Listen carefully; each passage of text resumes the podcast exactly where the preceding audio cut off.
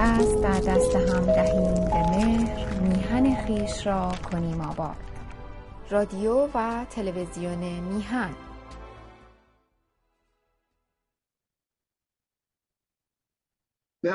با سلام به بینندگان گرامی تلویزیون میهن و تشکر از دوستان گرامی سرکار خانم و آقای بهبهانی. من با یک شعری شروع میکنم و به به اصطلاح سخن خود درباره کثرت قومی و هویت ملی ایرانیان ادامه میدم. با چه مال میرزاده عشقیه، خطاب به آخونده. با چه رویی سخن از شادی ما میگویید، دستتان خونی و از عدل خدا میگویید. چه غلط ها که نکردید پس پرده دین، پف به درگاه خدایی که شما میگویید. یادآور یک شعری از حافظه که زاهدان کین جلوه در محراب و منبر میکنند، چون به خلوت میروند آن کار دیگر میکنند. یه بیتی هم برای بیان ماهیت آخوند، یعنی بیان شده در زبان ترکی آذربایجانی ما، شاید در کمتر زبانی در این دوره صد ساله شعر علیه آخوند گفته شده، از دیوان صابر تا دیوان هشتصد صفحه معجز شبستری و غیره. اینم میگه گلدیق جهاندا حقی tapaqmalla qoymadı. Küllən cahanı bastı yedi, qarnı doymadı. آمدیم جهان در جهان حق و حقیقت را پیدا بکنیم. آخوند منظور مدافع جهل نگذاشت. کلی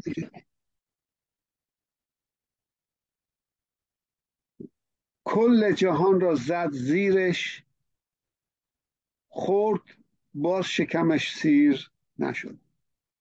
من رسیدم به کثرت ایلی و قومی در سرزمین ایران، بخش دومه، بنا به ترتیب وقوع حوادث تاریخی، یعنی کرونولوژیون. اول اقوام اولیه رو گفتم که تنها بلوچ‌های برهویی یادگار اونها هستن، ساکنان اصلی سرزمین ایران هم. ما از مهاجرت اونها مسلماً تمام بشر از آفریقا مهاجرت کرده، ولی از زمان مهاجرت اونها خبر نداریم، مثل دراویدی های هند که ساکنین اصلی هند شده بودن بعد از مهاجرت از آفریقا. بقیه همه به صورت ایلات گله‌دار گفتم اومدن، نیمه ساکن و ساکن شدن، دهنشین گشتن. مرکز مبادله دهات هم تبدیل به شهر شد. این سیستم ایرانیه، برخلاف سیستم یونانی. این مثلث همزیست ایل و دوه و شهر، ایل میاد منطقه ای رو میگیره، از مراتع اون منطقه، وسیع اون منطقه در ییلاق قشلاقش با دام متحرک فقط به صورت ایل میشه بهره برداری کرد، ولی تبدیل به خارخاسک میشن. و اگر گوسفندان و گاوها و بعد اسب، نچره، الاغ و کودش اونجا نریزه، اونها اون رشد خوب رو نخواهند داشت.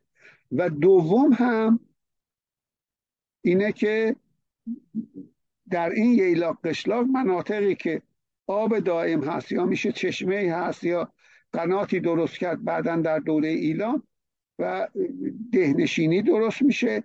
مرکز مبادله دهات هم تبدیل به شهر میشه. سیستم مثلث همزیست ایل دوه و شهر مال ایران. در مقابل یونان که غرب هم از اون تقلید کرده، مرکز و حاشیه است. حاشیه در فقر زندگی میکنه، مرکز میچاپه، کارش هم نیست که اون چه جوری شد. بعضی به قول معروف بگم سرمایه‌داران عاقل اونم در امریکا وجود داشتن، من از جمله کندی هم جزو اونا بود. اونا میگفتن اگه جهان سوم ترقی نکنه و رشد نکنه خوب نمیتونه از ما بخره، پس ما جهان سوم رو به سمت ترقی بدیم تا خودمون بیشتر ترقی کنیم. یه هم یه خواستم بگم که اون نظرم بود. من در بعد از اقوام اولیه به ترتیب تاریخی اولین قومی که در ایران زندگی کرده برخلاف این دوران پهلوی که میخواستن خودشون ترک بودن، خانم نوشافرین آیروملو از ایل آیروملو قفقازه که اومده، مادر رضا شاه رو میگم، با عباس علی داداشبای که اسم ترکیش معلومه ازدواج کرده در مازندران. آقای رضا شاه متولد شده، اونم باز رفته از ایل آیروملو که خانم تاج الملوک متولد باکوه. دیوان ترکیش هم اشرف پهلوی نذاشت چاپش. این ها از نظر ژنتیکی که از من زیای صدراشاه بیشتر ترکن. به هر حال ادای آریا مهری در می آوردیم اینا الاخر. خانم فرح پهلوی هم خب شیخ محققین دیبا یکی از بزرگان مشروطیت تبریزه، در کنار شیخ محمد خیابانی با روس‌ها مخالفت کردن و الاخر. بگذاریم خواستم مستدل صحبت کرده باشم، عزیزان فکر نکنن که مثلا تعصبی در کاری، ابدا، من آدم علمی هستم. اولین قومی که در ایران به وجود اومد مهاجرت کرد حدود کتاب ششصد صفحه‌ای ساموئل کرامر حدود هفت هزار قبل از میلاد اومدن ایران، حدود سه هزار قبل از میلاد یعنی پنج هزار سال پیش نطفه شهر شوش درست شده و تمدن ایلام در دو هزار و هشتصد و پنجاه قبل از میلاد شهرنشینی های متعددش درست شده با نوشتار در موزه لوفر که سرکار خانم و آقای بهبهانی تشریف آوردن، من به قول معروف فانوس کشیشون رو میکردم، اونجا معلوم بود.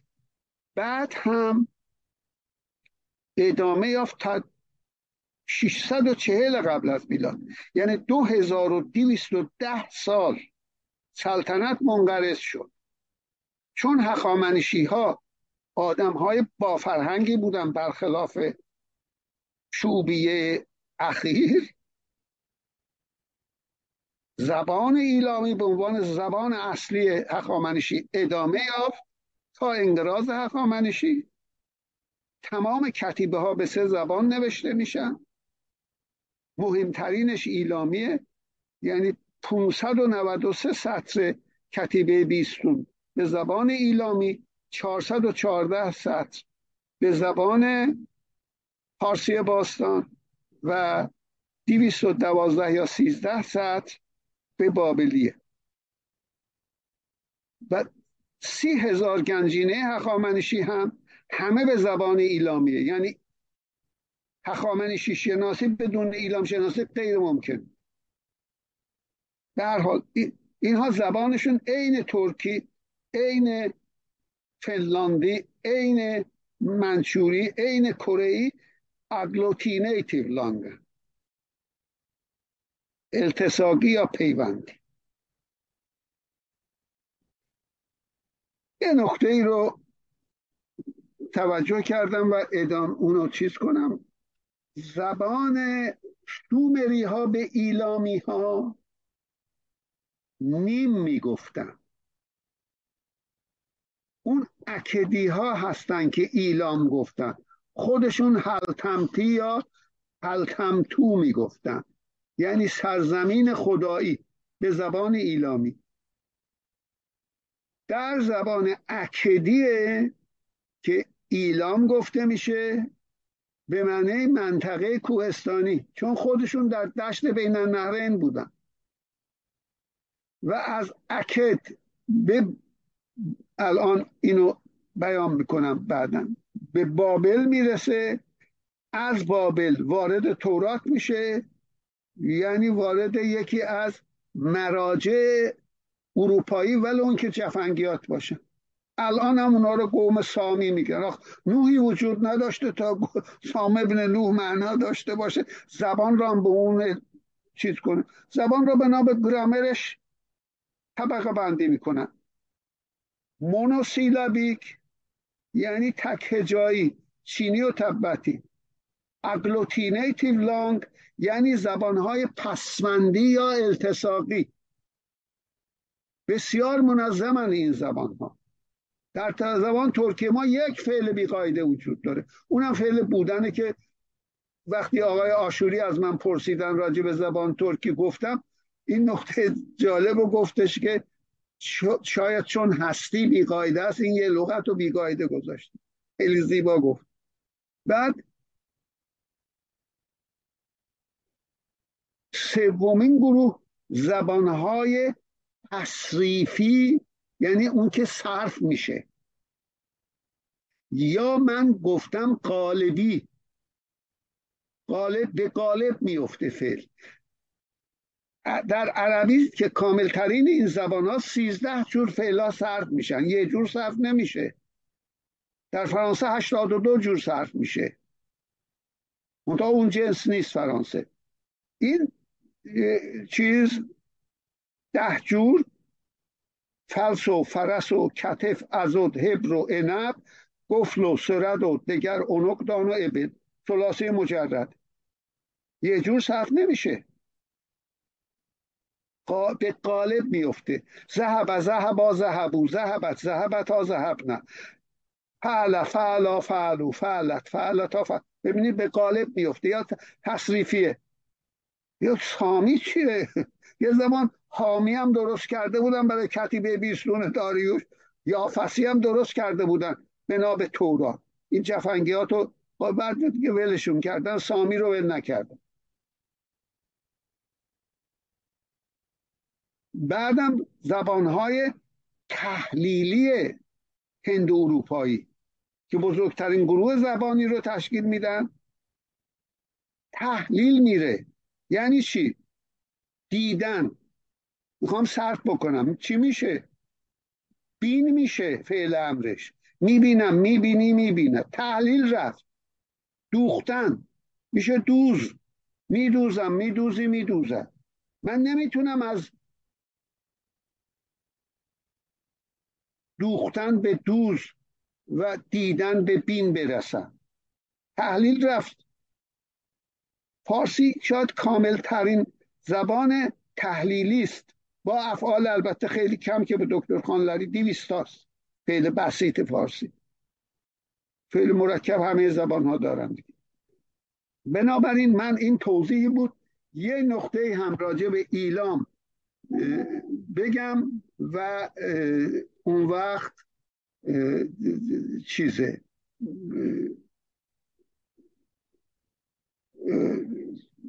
سخن رو راجع به زبان زبانهای قالبی یا تصریفی یا سامی به قول معروف شروع کنه.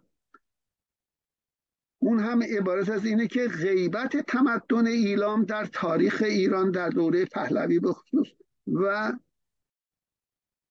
کتاب‌های تاریخی. در اغلب کتاب‌های تاریخی از ایلام یعنی هلتمتو و اهمیت آن در تاریخ تمدن کشور ما خبری نیست. در تالیف ایران خارج، تالیفات ایرانیان خارج و داخل کشور به عنوان نمونه ای از خروار می توان به کتاب‌های زیر اشاره کرد. تاریخ بشریت تمدنش بیش از شش هزار سال نیست. سومر گهواره تمدن. ایلام هم دومین تمدن دنیا، چون به وسیله اولین تمدن دنیا به وجود اومده. اومدن چهار تا ده رو در منطقه شوش کنونی به هم چسبوندن، شهر شوش رو درست کرد. تاریخ ده هزار ساله ایران تالیف عبدالعظیم رضایی از پیدایش آریاها تا انقراض قاجاری. طبیعی است که ایلام نیاد چون آریایی نیست. دو تا به قول داخل گیومه. چون نژاد آریایی که را آوردیم نه زبان اولیه آریایی، این اسمی اسمی بود که در قرن هجده و نوزده به هر حال روی یک سری زبان‌ها گذاشته شد. اروپایی‌ها به جای اینکه مرجع خودشون رو به یونان و مصر رفرانس بدن، اومدن به هند رفرانس دادن.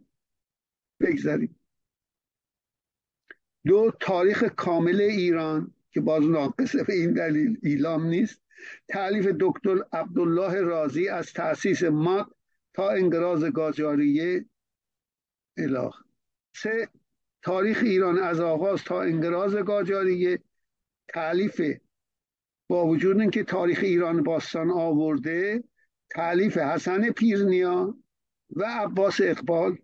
این کتاب تاریخ ایران را از دوره ماد و پارس شروع می کند نه ایلام، برخلاف تاریخ ایران باستانش. چهار، مورخین روس. خب دیاکونوف فقط تاریخ ماد رو نوشته، اشکانیان اون هرچی نیست. پتروشوفسکی تاریخ ایران که کشاورز ترجمه کرده زنده یاد، همواره تاریخ را ما از تاریخ ما را از ماد شروع میکنند که ایرادی بر آنها نیست، مأمور بودند و معذور، چون روسا چیز بودن که مادها از روسیه اومدن، پس تاریخ خودشون هم میگن که بعد از ما اومدن، کجا رفتن، چه شدن. بله، خیلی ناسیونالیستن روسا، یعنی عقب مانده از این نظر. در فرانسه واژه ناسیونالیسم، در فرانسه کسی که زندگی میکنه میدونه فحشه، بده، جرمه. اون پاتریوتیزمه که خوبه، میهندوستی.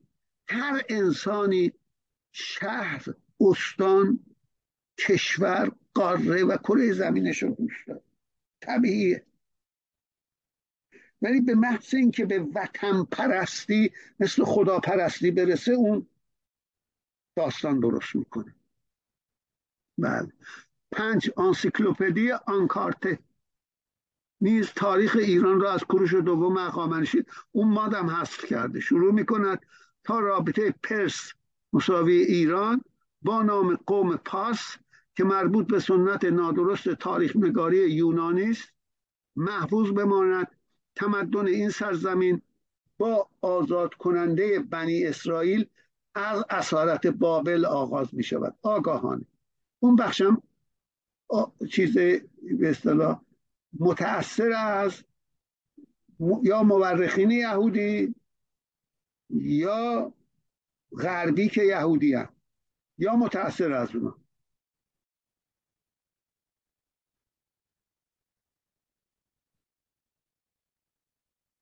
تمدن کهنسال ایلام و ماد در مقوله جداگانه و مستقلی مطرح می شود و نامی از تمدن هزار و پانصد ساله پیش به اصطلاح پیش از میلاد مانا با آثار باقی مانده در تپه حسنلو در آذربایجان و گوتی ها، بله، حسنلو در جنوب آذربایجان غربی و بخشی از لرستان و گوتی ها در آذربایجان و لورست و لولوبی ها و کاسیت ها در لرستان تا خوزستان نیست. این تپه حسنلو نشون داده در موزه لوور، یه ظرف طلایی خورد شده کمی، اولین شیر که ما شیر خورشید اونجا وجود داره در اون جام طلایی. خواستم حاشیه‌ای گفته باشم. ششم، استاد ابراهیم پورداود به رغم نام و نام پدرش که هر دو عبری، بله، و فامیل نام فامیلیش تند، تمایلات تند نژادی تباری و ناسیونالیزم آریایی داشت. او در اوج تب رواج تاریخ دو هزار و پانصد ساله شاهنشاهی مساوی دو هزار و پانصد و سی و شش شاهنشاهی هزار و سیصد و پنجاه و شش هجری شمسی در مقدمه یسنا شماره مسلسل بیست بیست و سه دو هزار و بیست و سه چاپ دانشگاه تهران صفحه هفت، از کاربرد این تاریخ یعنی تاریخ من در آورده شاهنشاهی اجتناب می کند، اما به جای آن تاریخ دو هزار و پانصد و هفتاد مادی را می گذارد. ابراهیم پورداوود کسی است که در مقدمه یشتا در اشاره به زندیه که تنها سی و یک سال بر بخشی از ایران کنونی به عنوان وکیل و رایا حاکم بودن شیراز و بخشی از اصفهان می نویسد، خودشون هم لکن لور... نه... کنار لرستان. زندیه سلسله ایرانی است، یعنی بقیه ایرانی نیستن دیگه. هرکی برای ایران حکومت کرد ازش دفاع کرده ایرانیه. بله، یعنی نظیر سلسله های دیگر از آغاز غ... غزنوی نهصد و شصت و چهار میلادی سیصد و چهل و دو هجری شمسی تا سرانجام و انقراض قاجاری هزار و نهصد و بیست و پنج غیر ایرانی نژاد داخل گیومه و یعنی ترک نژاد بودن. مغول هم که دیگه بیشتر از ترک ها. راستی انسان از چشمندی مورخین خودی به حیرت می‌افتد که دیگران یهودیان، ارامنه، پانترکیستا برای خودشان تاریخ جعل یا درست می‌کنند، در مقابل مورخین ما بر بیگانگان قلم به مزد یا نان به نرخ روزخور بیگانه حرجی نیست. به حذف و تحریف و کوتاه کردن تاریخ تمدن، حکومت و سلطنت و فرهنگ کشور ما مشغولند. این هم لابد از هنرهایی است که به قول فردوسی زان ایرانیان است و بس. من رسیدم به اقوام قالبی یا تصریفی یا سامی زبان. در نیمه اقوام التصاقی زبان ایلامی رو گفتم. تمام ساختار ایران هم تا اصلاحات ارضی محمد رضا شاه که انقلاب ساختاری در ایران بود، ارباب رعیتی رو در هزار و سیصد و چهل و یک از بین برد. همه ساختار ایلامی رو تقلید کردن. هخامنشی ها، مقدونی ها اومدن اول شروع کردن شهرک درست کردن مثل یونانی که مرکز حاشیه بکنن، ولی حل شد در داخل ساختار ایران چون ناسازگار بود با ساختار. اشکانی ها همون رو تقلید کردن. ساسانی یک کودتا در اشکانیه. عرب ها وارد شدن، همون رو تقلید کردن، عیناً ایل و ده و شهرنشین. آخرش هم هم اول ترکان در دوره ایلام اومدن، هم آخر ترکان سلجوقی اومدن در هزار و سی و هفت میلادی. تغرل در نیشابور تاجگذاری کرد بدون خونریزی در ایران و از خدمت عزیزان اونها هم به صورت ایل اومدن، برخلاف تصور کسروی که فکر میکرد مثل مغول و مقدونی لشکرش اومده که ده هزار تا دختر رو در شوش ازدواج بکنن. نه، کوچ کرد و ترکیه هم از طریق ما. اونجا بیزانس بود، روم شرقی بود. هزار و هفتاد و یک ما اونجا رو گرفتیم و از طریق ایران اونجا ترک شد. نه اینکه اونا ما رو ترک کرده باشه، ما ترکیه رو ترک کردیم. از سلاجقه روم یک شاخش به نام عثمانی جدا شد، عثمان بی هزار و دویست و نود و نه. یعنی اصلا حرفای خنده‌دارن واقعا. هر کی در ایران حکومت کرده، از ایران پاسداری کرده، در ایران آبادانی کرده، از هر جا اومده، هر زبانی داشته، ایرانی. بزرگترین رفورماتور طول تاریخ ایران کیه؟ غازانخانه. من فکر میکردم این تز خودم رو که ایل و ده شهر من پیدا کردم، بعد دیدم غازانخان روش رفرم کرده. هم در ایل، هم در ده، هم در شهر. فقط یه فقره از شهرش رو میگم که عزیزان متوجه باشن. مغول داخل گیوم بیابانگردیست، اصلا مسخره است این جمله که داخل قصر سلطنتی یعنی بهترین امکانات متولد شد. آدم یه نسل بیابانگرد میشه چنگیز، بعدن که گوبلایگاهان که بیابانگرد نیست، یا هولاکوخان که بیابانگرد نیست، همینطور قازانخان. اولین استانداردیزاسیون رو در تاریخ بشری ما به وجود آورد. این میدید مبادلات ممکن نشو... نمیشه بین شهرها.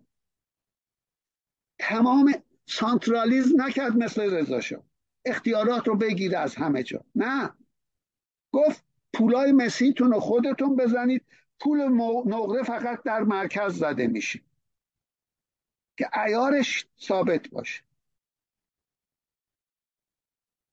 باز اختیار. من در دانشگاه بوعلی سینا همدان بودم، من همدان شش کیلو و الانم. گفت منهای خودتون رو نگه دارید با یک من ثابت که مال من, من مرکزه پایتخته، اونو بسنجید. یعنی من همدان دو, دو برابر من تبریز. این استانداردیزاسیون تا مصر نیاز اجتماعی بود، رفت. برای روغن و دوشاب و اینا هم یک چیزی به وجود آورد. مهمترین کار از مهمترین کارش نه مهمترین کار چی بود؟ تا غازانخان به کسانی که در بازار کار میکردن، یعنی مسگر بودن، شاگرد خیاط بودن، آهنگر شاگرد آهنگر بودن، الی آخر الی آخر، غذاشون در خانه صاحب مغازه پخته میشد، عصر می آوردن این میبرد خونش غذا میخوردن. یه روز مریض میشد خونه گشنه مونده بود. غازان خان میبینه با تاجر جماعت نمیشه به زور متوسل شد، چیکار میکنه؟ بازار دولتی درست کرد، شروع کرد به پول دادن به شاگردها. اینا برای اینکه شاگردهای خوب خودشون رو نگه دارن تبدیل به پولیش کردن. اصلا نابغه بود، فوق‌العاده. بگذارم. خب من افتخار میکنم بهش، دیگران کاری ندارم، مغولم نیستم، نبودم، سید اولاد پیغمبرم اصلا از نظر نسبی به قله های هادی خراسانی. به هر حال اقوام قالبی یا سامی زبان در نیمه هزاره سوم قبل از میلاد، اقوام قالبی یا سامی زبان اکدی حدود دو هزار و چهارصد و پنجاه قبل از میلاد میگیرند. تمدن سومر را منقرض کرد، ولی یعنی دولت سومر را منقرض کرد ولی تمدن سومری را جذب و حفظ نمود. لغتنامه هایی نوشتن به دو زبان که چون اکدی هم به عربی و عبری نزدیک، اونو راحت خوندن، از اون هم سومریشو خوندن. در بله و مردم آن را تحت سلطه سیاسی خود قرار دادن که دو تمدن بابل و آسور بعدها از اکد به وجود اومد. اینن امپراتوری سلجوقی تجزیه شد به عثمانی و صفویه، رقیب هم هم شدن، البته با شیعه گری اینجا. اونجا هم همینطور به بابلی آسوری تقسیم شد. سامی نامیدن اکدها علاوه بر خطای اسطوره‌ای خطای تاریخی نیز هست، زیرا باید به اساطیر اکد رجوع کرد نه اینکه به اساطیر یهود. اکد همون زبانمون تا خیلی قبل از یهودیت از وجود خارجی نداشت اون موقع. سامی نامیدن اکدها علاوه بر خطای اسطوره‌ای خطای تاریخی نیز هست، زیرا اکدیان نه نوح و نه فرزندش سامه هام و یافس را می شناختن و نه در آن زمان قوم یهود و اسطوره نوحش وجود خارجی داشتند. ببینید از نظر متدولوژی و شناسی علمی کار بسیار نادرسته. مصادره به مطلوب میگن در فلسفه بی منطق بی، که حتی اکثر به بعد از هزار و سیصد سال بعد از ظهور اکد، حضرت موسی رو میگن هزار و سیصد قبل از میلاد، ولی واقعیت تاریخی که یهودیت رو ما میشناسیم هشتصد قبل از میلاده. این حدود هزار و چهارصد و پنجاه قبل از میلاد. اما زبان اکدیان از لحاظ ساختاری نظیر عبری و عربی و امروز و آرامی و آسوری و بابلی قدیم بوده و جزو زبانهای قالبی یا تصریفی است. صرف میشن توضیح داد و نخستین آنها در تاریخ است. نخستین زبان به اصطلاح داخل گیوم سامی که ما میشناسیم، قالبی که میشناسیم، زبان اکدیه. نخستین زبان التصاقی یا پیوندی که میشناسیم اول سومریه، بعد ایلامیه. کتابی هست خانم فرانسوا سوزینی نوشته گرامر ایلامی، صفحه سیزدهشه، اگلوتینیتیو.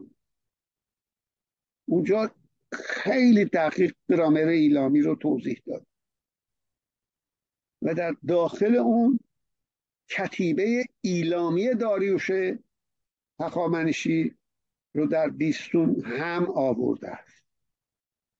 من جای دیگه ندیدم به اون مفصلی و شرح و توضیح.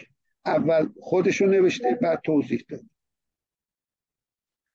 از اخلاف، یعنی بعد از فرزندان اکدیان، بابلی ها تجارت بین المللی و نخستین صرافی بین کشورها را تأسیس کرد. رصدخانه‌ای هم مثل سومریا داشتن. سومریا همین تقویم رو ساختن، هفته رو پیدا کردن، ما چیز رو، سال شمسی رو. اونها هم بابلی ها یک کشف بزرگی کردن. اون عبارت از کشف ستاره قطبیه که دریانوردی رو در شب ممکن میسازه. تمدن خیلی یواش اومده جلو و تدوین نخستین قانون جهان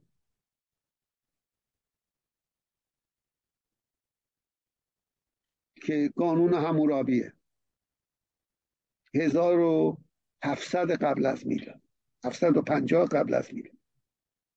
البته در سومر یک قانونی به نام اورنمو پانصد سال پیش از اون در دو هزار و دویست قبل از میلاد وجود داشت، ولی مثل مال, مال حمورابی نیست. اولا شکسته از بسیارش از بین رفته. در اونجا قصاص وجود نداره، دیه وجود داره. یعنی کسی کسی رو کور کرد، چشمش رو کور نمی کنن. پول میگیرن یا یا در خونش کار میکنه، دستش همینطور. دلیلش چیه؟ اونا مترقی تر بودن؟ نه، سطح جنایت پایین بوده، جامعه ابتدایی تره. به قول افلاطون میگه تعداد جمعیت شهر بیش از پنج هزار نفر نباشه، چون همدیگر رو نمیشناسن جرم و جنایت میره بالا. خرد افلاطونه دقیقا.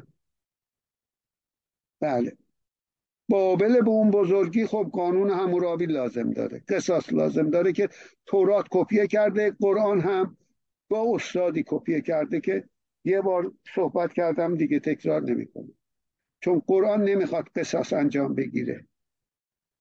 سعی میکنه برخلاف این آخوندها، میگه اینو می میگم چون دارن قصاص میکنه، میگه اگر دیه بگیرید خدا راضی تره. یعنی چی؟ یعنی نکن. آخوند هیچ فحشی لازم نیست، من فحش نمیدم، ولی خود آخوند الان تبدیل به فحش شده و من اونجا طنز به طنز گفتم در تلویزیون میهن که ثروتمندان معاف شدن، فقرا، ولی باز برمیگرده با زرنگی نمیگه اگر نداشت، میگه و اگر ببخشید، یعنی یا ورثه‌اش ببخشه یا خودش ببخشه، چشمش کور شده، یا اگه کشته هم که ورثه‌اش میبخشه، اون وقت خدا بهشت رو بهتون وعده میده، اون ور معامله میکنه. اولش هم با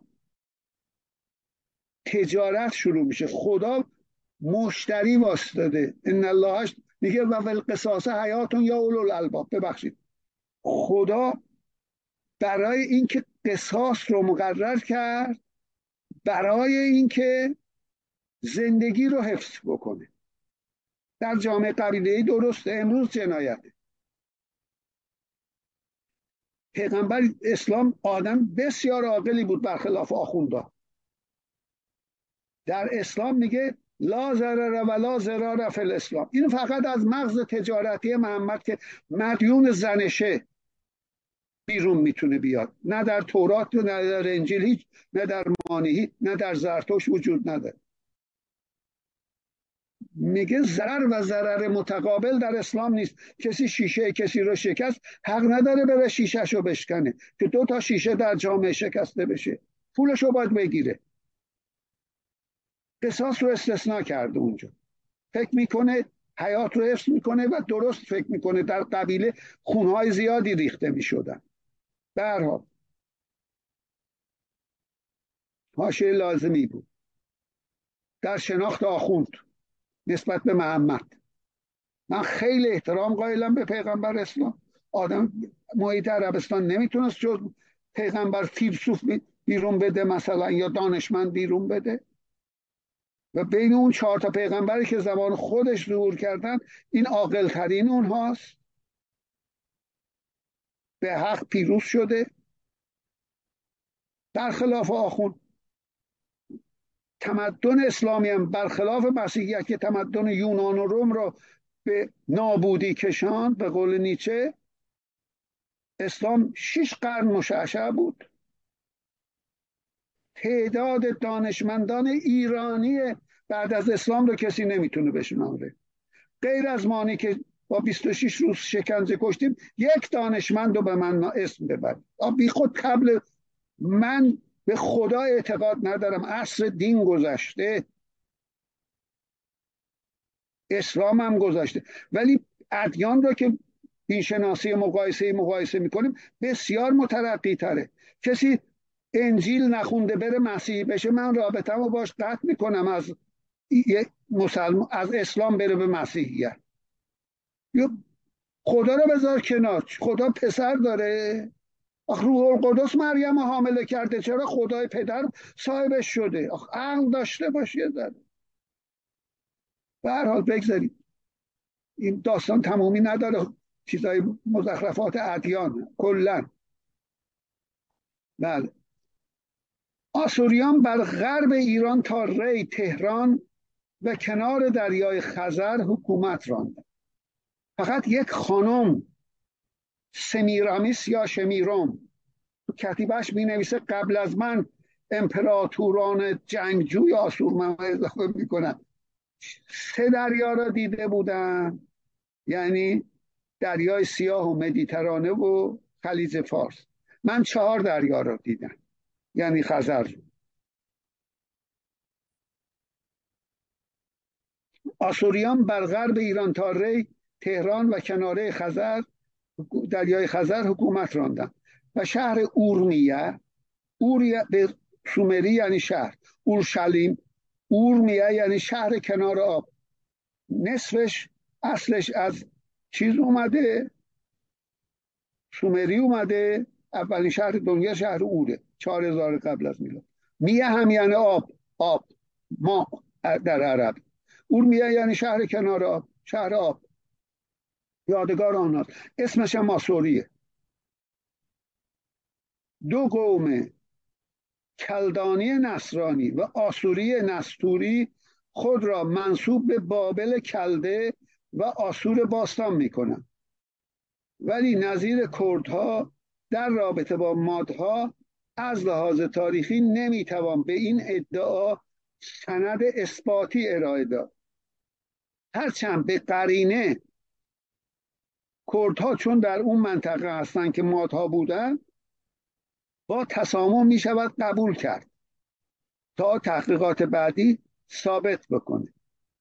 علم دقیقه، همینجور رایی نمیره. اون هم که آسوری های نستوری از سوریه انگلیس پوچاند به نام آسوری. فرهنگ معین را نگاه کنید، کلدانی ها درستن، بله کلده وجود دارد در هم منطقه هم. دین آنها از شاخه های مسیحیت شرقی است، نصرانی و نستوری، و در واقع خود از بقایای اقوام آرامی سوریه هستند. نگاه کنید به هنری فیلد، مردم شناسی ایران، صفحه پنجاه و نه و فرهنگ معین جلد پنجم صفحه هفتصد و پنجاه و پنج. زحمت داره اینا رو تحقیق کردن و رگ و ریشه‌شون رو در آوردن. من اقوام تحلیل زبان داخل گیوم آریایی را میخونم و تمومیم. در نخستین مهاجرت خود حدود دو هزار قبل از میلاد از هند یا شاید آسیای مرکزی به آنادولی آنادولی ترکیه کنونی از ایران گذشتند و به تأسیس دو پادشاهی هیتی و میتانی که در واقع یک آریستوکراسی قوم تحلیلی زبان بر اقوام التصاقی زبان آنجا بود نائل آمد. مثل چی؟ مثل مغول، مثل مقدونی. یه نظامی میاد میگیره حکومتو و اداره میکنه، مثل ترکان تیموری در هند. هند ترک نشده بود، از بابر معاصر شاه عباس تا انگلیس قرن نوزدهم منقرض، بیستم اوایل بیستم منقرض شد کاملا. بله، در صلحنامه مشهور بین آنها حدود هزار و سیصد و هشتاد قبل از میلاد که در بوازکوی کنار دریاچه وان اتفاق افتاد، علاوه بر خدایان حاکمان نظیر میترا، وارنا و ایندرا به نام خدایان مردمان التصاقی زبان آنها نیز آنجا نیز برمیخورد. برخی نیز زنده یاد ناتل خانلری مسیر هند اروپایی ها رو از آنادولی به هند، چون خدایان مثل همه پنداشتند. بله، در مهاجرت دوم، اون مهاجرت اول بود که از ایران گذشتند و احتمالاً هم سیلک کاشان رو سوزوندن در اون لایه اولیه که سوخته. در زنده یاد ایرج اسکندری اون تحقیقات رو بسیار خوب در تاریخ هزارها بیرون کشید. در مهاجرت دوم اقوام تحلیلی زبان است که آنها به زاگرس یعنی بخش غربی ایران کنونی با گله های خود از طریق اوکراین و روسیه و قفقاز رسیدند.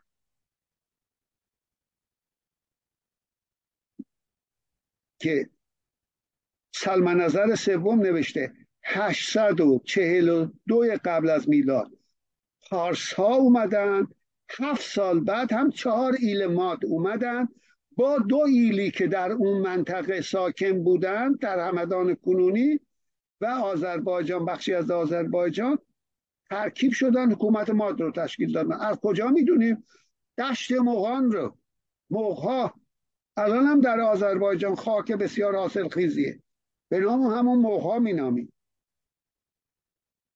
و ضمن ترکیب و اتحاد با اقوام محلی تحت تأثیر تمدن‌های پیشرفته شهر و روستانشینی التصاقی زبان ایلامی و قالبی زبان‌های بابل و آسور و نیز التصاقی زبان اورارتو پس از پان و مانا پس از پانصد سال به تشکیل پادشاهی ماد هفتصد و پانزده درسته.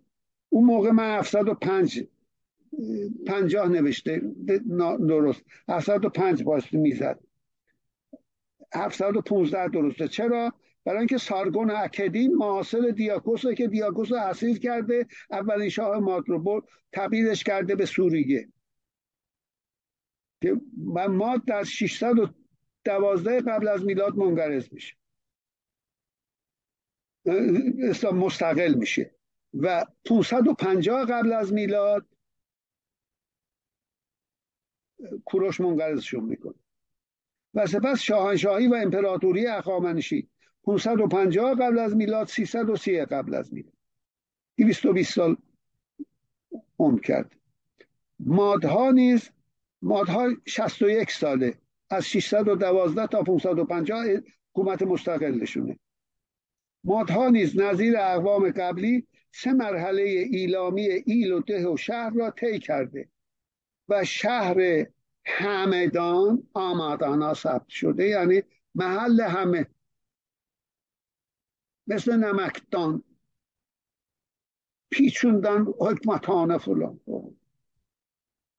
پدید آوردن. اما پارس ها موقع تأسیس شاهنشاهی خود به وسیله کوروش کبیر به نوشته هرودوت از چهار قبیله کوچرو هنوز که نام برده، من در تاریکی هزاره های اسکندری هم خوندم، و شش قبیله روستانشین مرکب بودند. پارسا بعد از امپراتوری خود بعد از امپراتوری خود پایتخت های کشورهای مفتوحه یعنی همدان تابستانی، بابل پاییزی و شوش زمستانی و اصلی را بنا به عادت کوچروی ایلشان به پایتخت‌های ییلاقی و قشلاقی خود مبدل ساختند که شوش پایتخت اصلی و به عبارت دیگر زمستانیشان بود. به شهادت تاریخ پارس‌ها مانند مغول‌ها در موقع تأسیس امپراتوری خویش شهرنشین نبودند. شهرهای نظیر ماد، همدان، ایلامی‌ها شوش را نداشتند. بخشی از ترکیب قومی ایران به این دوره مربوط است. کردها مدعی هستند که بازماندگان ماد می باشند. از ماد هیچ اثر نوشته برقر... برقر... در اون شصت و یک سال برقرار نیست. کوروش هم مال خودش به زبان بابلیه، چون ف... هخامنشی ها تازه تأسیس شده بود، خط نداشتن. زمان داریوش در شوش آرامی ها و ایلامی ها نشستن و خط پارسی باستان رو درست کرد که میخی الفبایی هجایی. قسمتی از زبان تحلیلی موجود در ایران را از نظر اصوات اصلی و گرامر و لغات اساسی میتوان به پارسی باستان برادر دانست، نظیر کردی کرمانجی که مذکر و مؤنث داره. پارسی باستان خنثی هم داره و سنگسری. البته همه اینها به قید احتیاط. اما از ما تاکنون نوشته‌ای به دست نیامده تا بتوان زبان آنها را مورد قضاوت قرار داد که آیا کردی هست یا نه. به قرینه می چیز میکنیم دیگه که بتونیم قضاوت درست انجام بدیم، علمی و منطقی، احساسی نه. ایلامی ها و دیگر اقوام التصاقی زبان نظیر اقوام تحلیلی زبان ماد و پارس همگی امروز جزو اقوام و زبانهای خاموش شده تاریخ ایران محسوب میشوند. ما قومی به این نامها و متکلمینی بدان زبانها نمیشناسیم، زیرا اقوام وقتی امپراتوری تشکیل میدن میرن پخش میشن در اون امپراتوری برای اداره جامعه. ما در ترکیه آذربایجانی مسئله داره، میگن کجایی هستی؟ گفت زن نگرفتم. مثلا از هر جا زن به دو نسل بعد اون عصبیت قومی به قول چیز ابن خلدون از بین میره، اقوامی که در حاشیه‌ان هجوم میارن. تاریخ اینه دیگه، تاریخ سنتی. در تاریخ اینه، نه تنها در ایران. یک فرانسوی بسیار دانشمند کتابی نوشته برف هیستوار دز آمپیر، تاریخ خلاصه به اصطلاح تاریخ مختصر امپراتوری ها.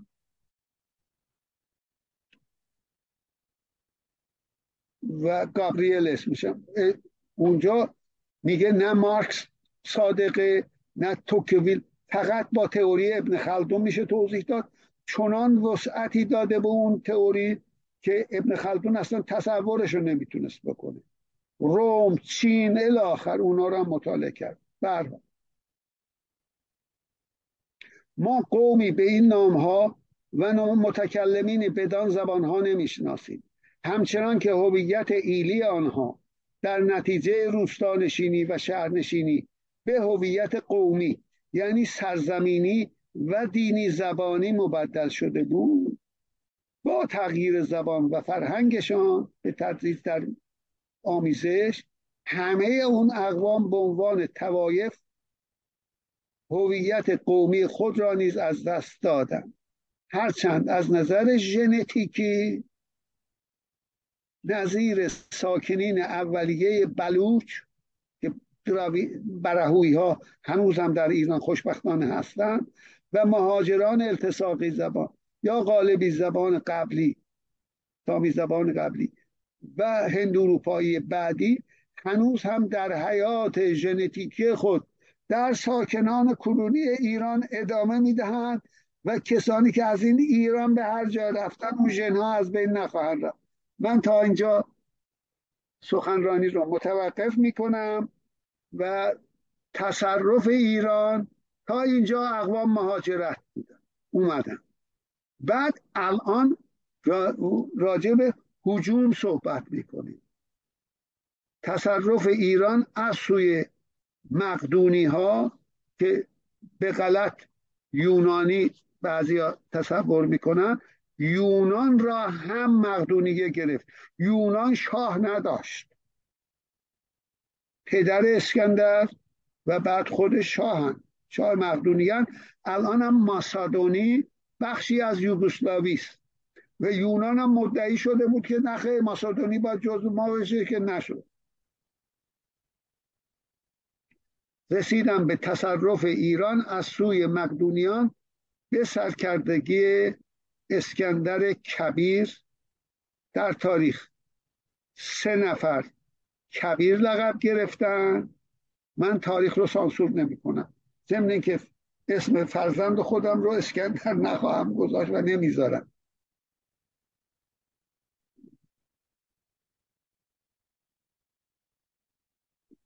کوروش کبیر، اسکندر کبیر و اون که روسیه رو به جون بشریت انداخته پتر کبیر. کبیرهای دیگه ایرم گفتم، ولی این سه نفر از نظر بین المللی هر دیکسیونر رو باز کنید، الکسان لوگران، سیغوس لوگران، پیر لوگران فرانسه مثلا، و به هر حال اینا لقب کبیر گرفتن به عنوان جهانگشا نه به عنوان جهاندار. داریوش هم جهانگشاست هم جهانداره و هم اهل فرهنگ، عین شاپور اول ساسانی، هم جهانگشاست هم جهانداره. سه تا امپراتور روم رو شکست داده، یک شم اسیر کرده و به مانی در سی و دو سال سلطنتش آزادی داد و مانی بزرگترین ارگانیزاسیون دینی تاریخ را به عنوان پیغمبر به وجود آورد. از تایوان تا شمال آفریقا و اروپا دینش رفته بود. سنت اوگوستین مسیحی هم نه سال قبلا مانوی بوده. ممنون عزیزان، تا هفته دیگر.